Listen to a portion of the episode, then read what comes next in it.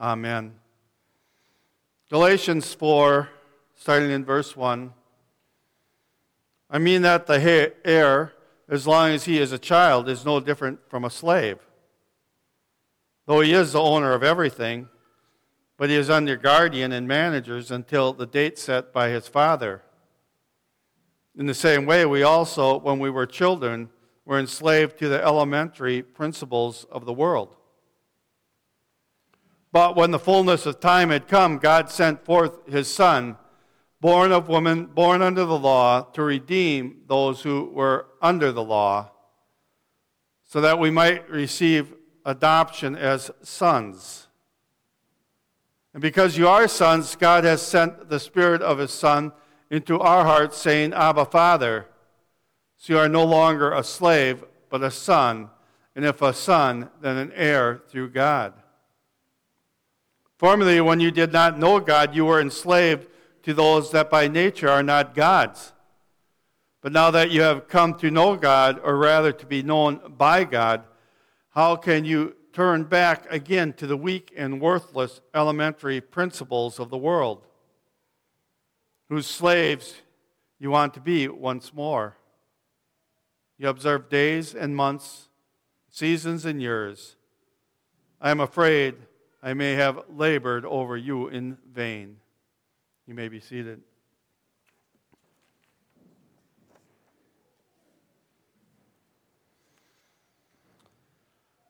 You know, as we return to the book of Galatians, the deep waters of the book of Galatians, I thought we were getting into the shallower end of the pool, but I think we hit a drop-off.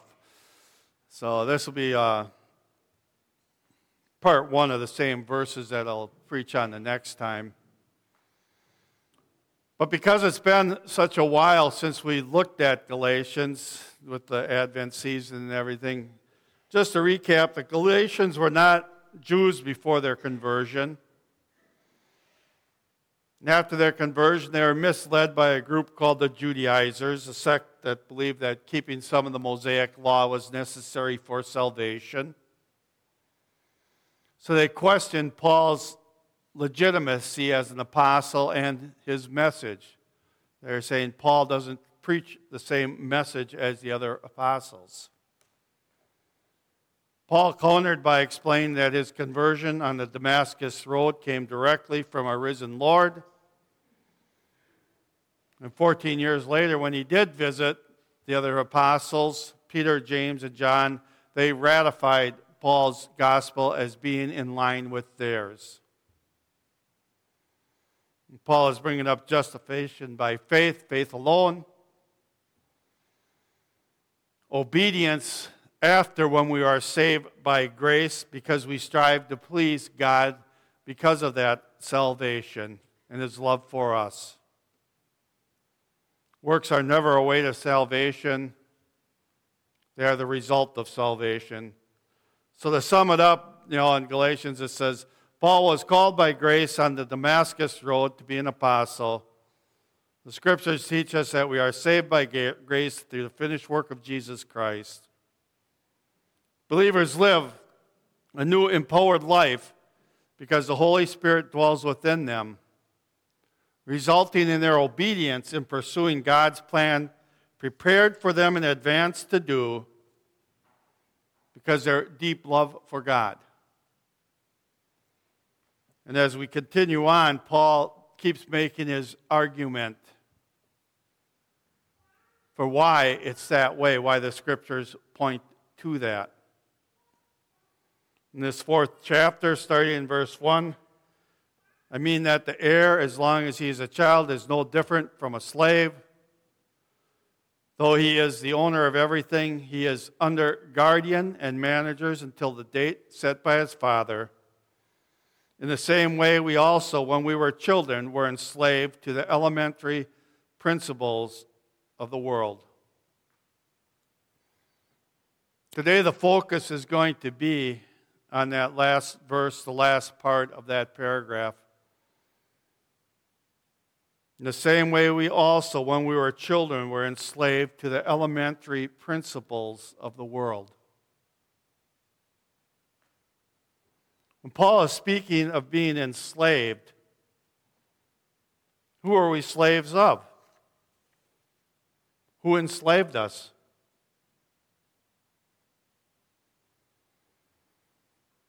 You know, Paul's aggressions for these people at Galatians is a result of who Paul knew had them enslaved before salvation and while was enslaving them again.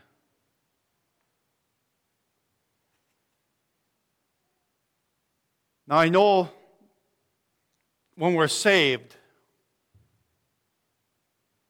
we can never be lost when we're truly saved.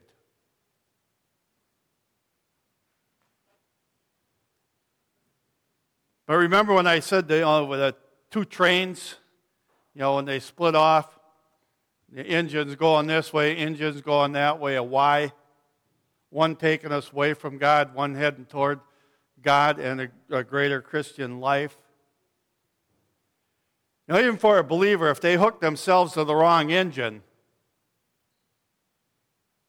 they're going away from God. God will bring them back eventually. But they are not being productive for God's church.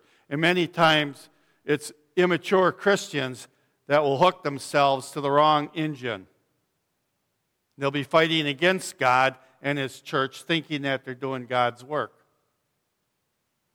And then, like all other churches, just like in Galatians, you'll have false believers. People who think they're saved and they're not.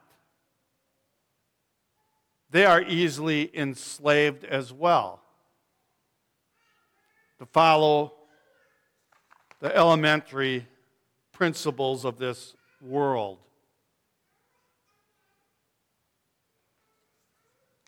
And you'll have some who are seekers. And if they hop on the wrong engine, they're going down the wrong path as well, or being led down the wrong path.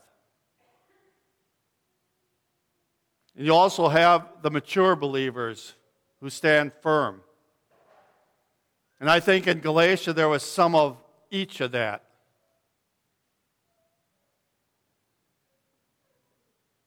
Because how else would Paul have found out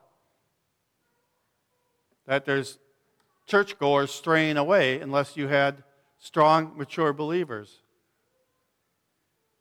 But you had immature believers as well. You had seekers, you had false converts. All of them affect the church and the advancement of the church. Paul understood this. Who were these people enslaved to? Well, the early church was battling with demons. Satan, satanic influences. Now, I know there's some in the world today who don't believe in demons or miracles. I've been stressing how we have a miraculous faith. But if you decide that you don't believe in miracles or demons or Satan, that is the deception from Satan. Demons do exist. Let's look at Luke 11:14. This is Jesus. Now he was casting out a demon that was mute. When the demon had gone out, the mute man spoke, and the people marveled. But some of them said, he casts out demons by Beelzebub, the prince of demons. While others, to test him, kept seeking to him for a sign from heaven. But he, knowing their thoughts, said to them, every kingdom divided against itself is laid waste, and a divided household falls. And if Satan also is divided against himself, how will his kingdom stand? For you say that I cast out demons by Beelzebub. If I cast out demons by Beelzebub, by whom do your sons cast them out? Therefore they will be your judges. But if it is by the finger of God that I cast out demons, then the kingdom of God has come upon you.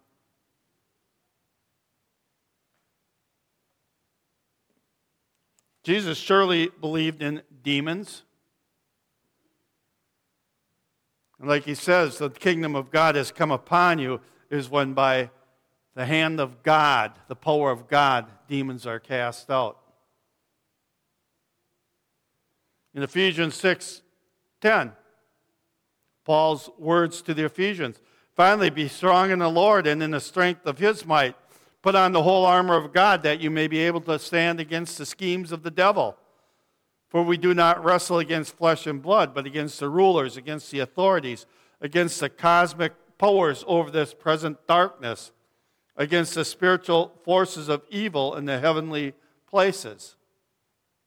It's pretty clear Paul believed in demons, the demonic realm. 1 Peter 5:8, "Be sober mindful. Be watchful. Your adversary, the devil, prowls around like a roaring lion, seeking someone to devour.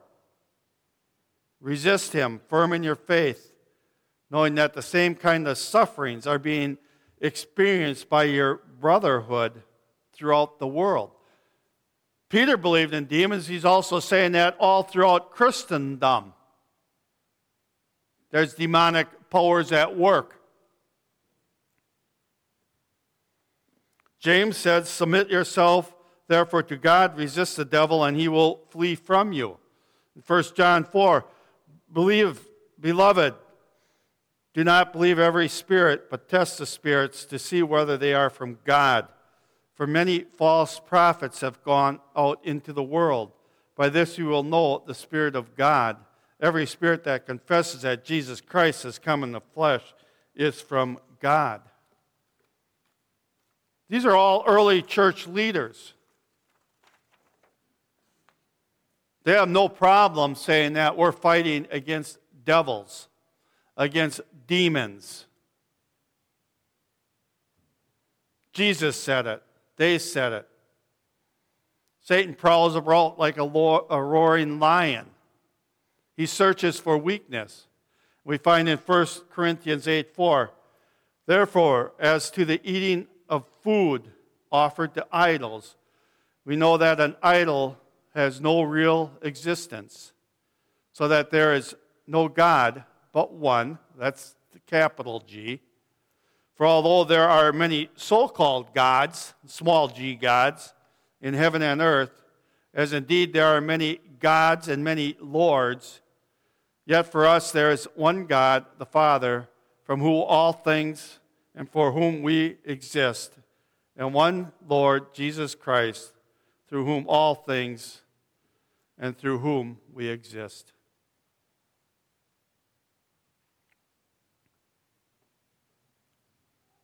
False gods. False gods. That's what these demons love to disguise themselves as. Many different gods. You know, we've been made to worship God. It's in our nature to worship. So Satan likes to come as a false god, where we feel we are worshiping the true God. That's what Paul was seeing in Galatia. He was seeing these saints being deceived. These demons do disguise themselves as many gods.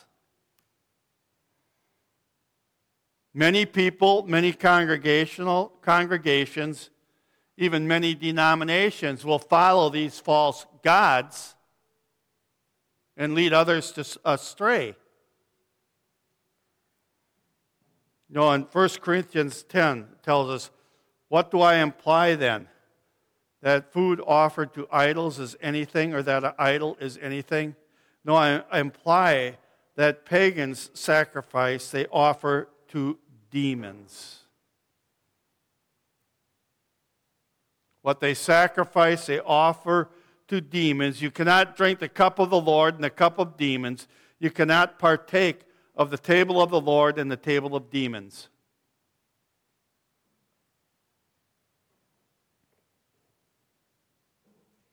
These false gods, these false religious practices, they're demonic, and it's led by demons.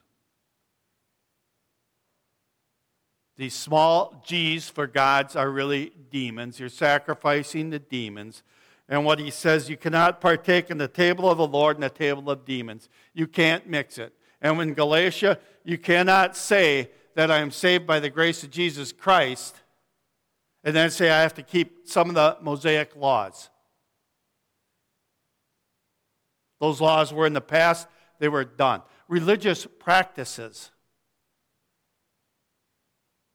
But you're sacrificing the demons. Should that surprise us? Do you think the devil and his demonic forces come to people and say, hey, I'm from the devil. I'm going to give you power and strength, and you're going to be wicked. You're going to kill people. You're going to mutilate people. You're going to abort babies. Well, maybe he does with some cases. Tell people that, and they'll listen.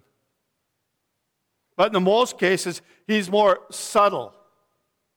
He comes as an angel of light. He deceives. He takes a little at a time. Backs off, takes a little more. And pretty soon, instead of sacrificing things to God with a big G, we're sacrificing things to a small God, small g, which is actually demonic. You know, in 2 Corinthians 12, it says, but what am I doing? I will continue to do in order to undermine the claim of those who would like to claim that in their boasted mission, they work on the same terms as we do. For such men are false prophets, deceitful workmen, disguising themselves as apostles of Christ. And no wonder, for even Satan disguises himself as an angel of light. So it is no surprise if his servants also disguise themselves as servants of righteousness. Their end will correspond to their deeds. This is a tactic that Satan and his minions used to deceive the church at Galatia. They came in as teachers, angels of light,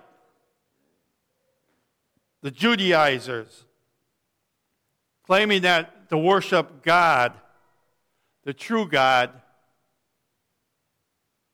salvation by grace wasn't enough. You have to keep some of those the laws of Moses. But it was leading to the damnation.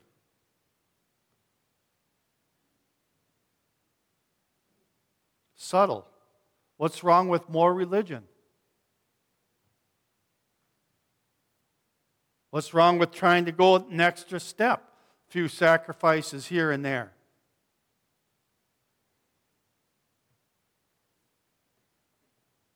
It's destructive.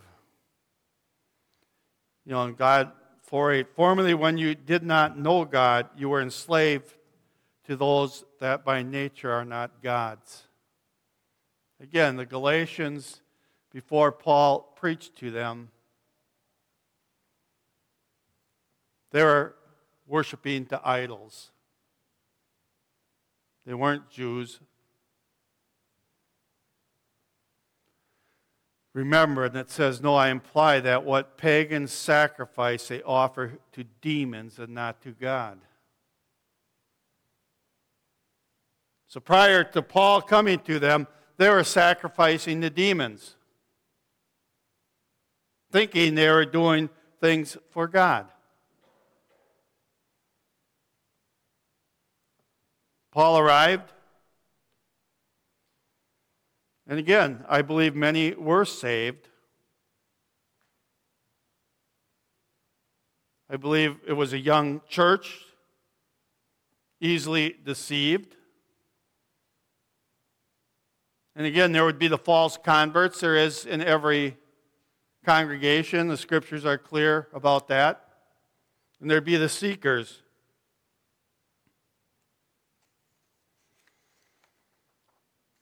The thing what Paul is saying, though, you can be very religious. You can be very good. You can look like others, like you're better at religion than anybody else. And yet you can be serving demons in doing it.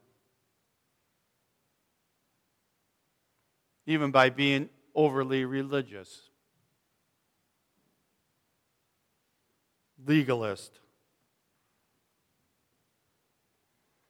He tells us, but now that you have come to know God, or rather to be known by God, how can you turn back again to the weak and worthless elementary principles of the world, whose slaves you want to be once more? What Paul is telling this church is, you're going in the wrong direction. You're hooked to the wrong engine. Whether you're immature believers, seekers, or non-believers, you're following a false gospel. It will hinder the growth of the church.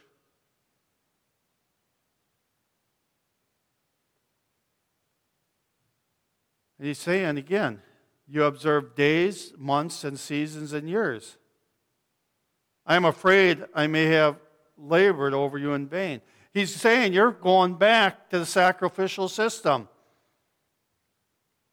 back to the ceremonial law, which had fulfilled itself. It was no more needed.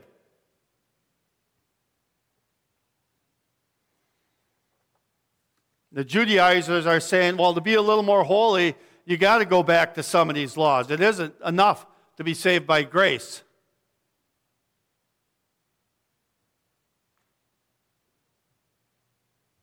Paul is saying you're turning back to idolatry. You turn back to serving the small g gods, which are demons. You can't have it both ways. You can't be serving God and sitting at the table with demons. Now, is the law good? Yeah, the law of God is good.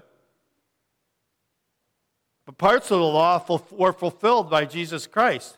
They were deleted. They're gone. They're done. They're finished. The perfect sacrifice came.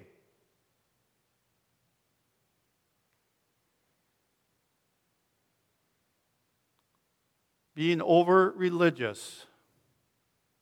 The misuse of God's laws is the same as sacrificing food or whatever to idols, to pagan gods. In both cases, you're serving demons. What did Paul say in Romans 7:11 about himself? For sin, seizing an opportunity through the commandment,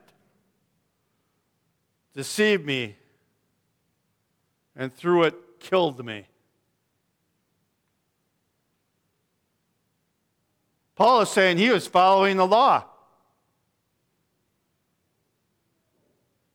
The misuse of the law that the Pharisees, the Sadducees, and the religious leaders had taught him. But I want you to think about that. Paul was their star student. He was not a stupid man, highly educated. Yet these satanic demons were able to deceive him. For sin, seizing an opportunity through the commandment, deceived me, and through it killed me. Paul knew he was spiritually dead. He knew he was fighting against God.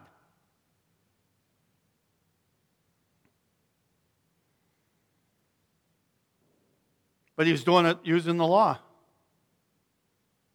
What did he do? He killed Christians, imprisoned Christians. But his religious leaders and him thought they were serving God. Satan came as an angel of light. You're saving the true God. You're serving the true God, Paul. And he was zealous.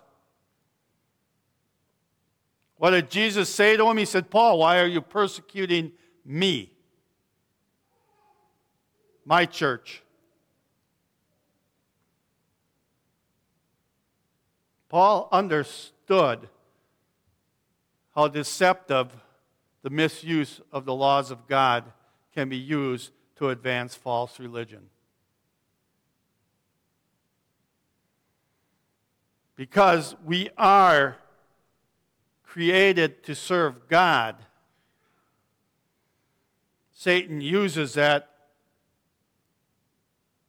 to convince us to counterfeit. Remember, the counterfeit always wants to look as close to the real thing.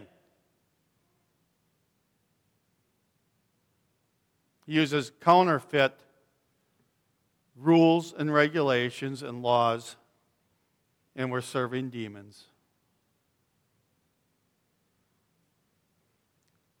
And sadly, these Galatians, if they would have kept going, following these Judaizers, what would their converts be like? They'd be the same converts that we find in Matthew 23:15. Woe to you, scribes and Pharisees, hypocrites, for you travel across sea and land to make a single proselyte, and when he becomes a proselyte, you make him twice as much a child of hell as yourself.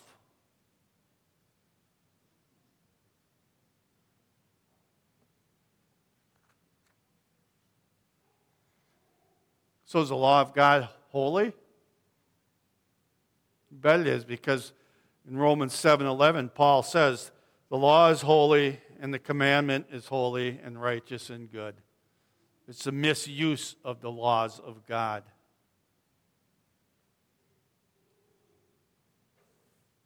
The misuse of the laws. The immature uses of the laws.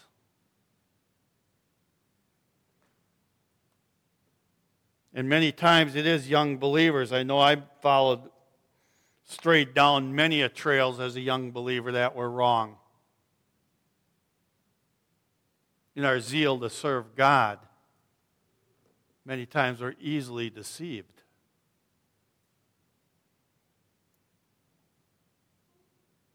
So what do we learn from this? What do you think Paul, through the inspiration of the Holy Spirit, is trying to teach us? I think, number one, Satan and demons are real. And I believe they're around us today. They're always trying to hinder the growth of the church. At times they're very subtle, deceitful. But I also believe there will always be true, faithful followers, mature followers, who have the discernment to fight against these demonic forces, to call them out, to call them to task.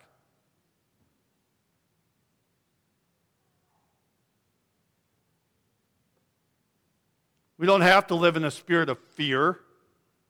Oh, there's a demon behind every tree. Well, maybe there is. I don't know how many demons there are.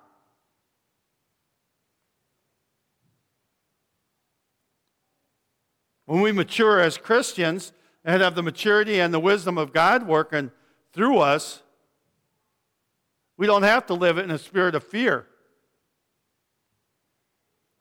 1 John 4 says, Beloved, do not believe every spirit, but test the spirits to see whether they are from God. What he's saying is be mature enough to know the difference. That's what all believers should be striving for.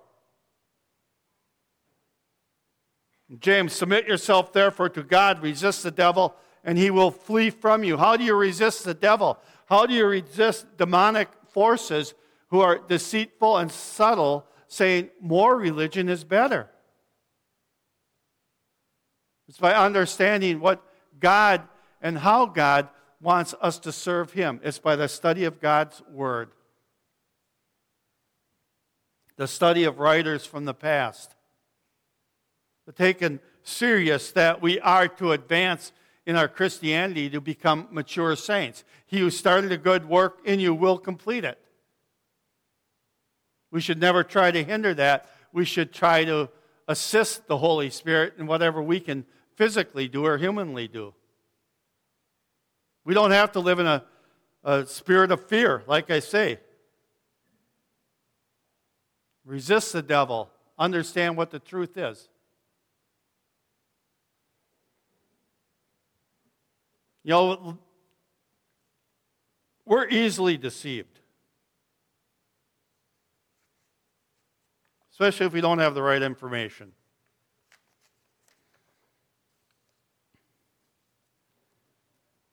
You know, history tells us there was a guy, he wanted to serve God.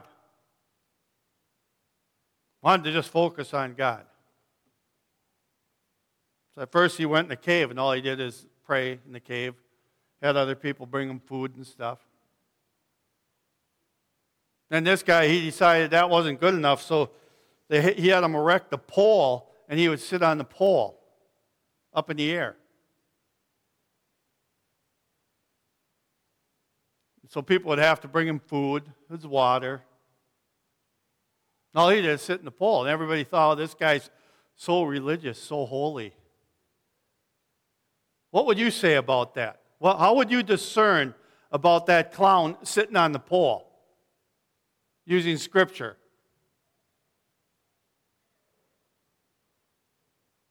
How about 6 days you should labor?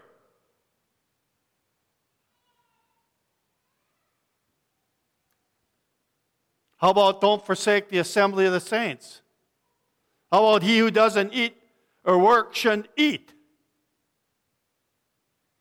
The Bible tells us those who don't work should work so they can help others. He's abusing others. He was stealing from others, stealing their time and their talents because he wanted to sit on his rear up on a pole and everybody bring him food, and they probably had to take care of his waste as well. But oh, he's so holy. He's not holy, he's nuts. Belongs in a mental institution. That's not serving God. How is that advancing God's kingdom? How is that taking dominion? See, that's what a mature saint would look at. You know, I told you in the past, I worked with a guy, and he had a guy, all he'd do is eat oatmeal 3 times a day. And he was on like 2 years of eating that. And they were, oh, he's so holy and that. That guy's a nut. It's not making him holier. We're all saved by grace. It's not because all we're going to do is eat oatmeal to deprive ourselves. Yeah, we're to deprive ourselves, but we're to do it according to God's law and follow God.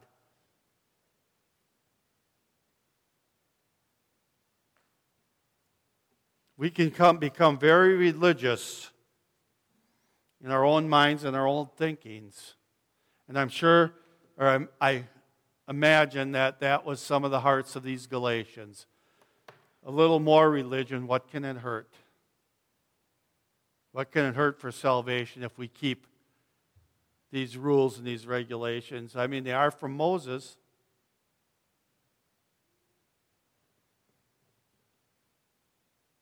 You know, we in this church have the opportunity to mature in faith. We have a wonderful library that Lydia's set up. Those are all counselors, those books. To read and to obtain wisdom. That's how you spot a counterfeit, is you know so much the original that you're not deceived. That you know the difference. That should be our goal. I think that's why Paul was so hacked off at these Galatians. They were going back to serving demons because of their immaturity and the deceitfulness of these corrupt leaders. Let us pray. Our Lord and our God, I pray that you teach us discernment. Teach us to speak of the things of God, study the things of God, that we can iron them out between us. Iron does sharpen iron. Let us not be afraid to discuss things, to challenge things.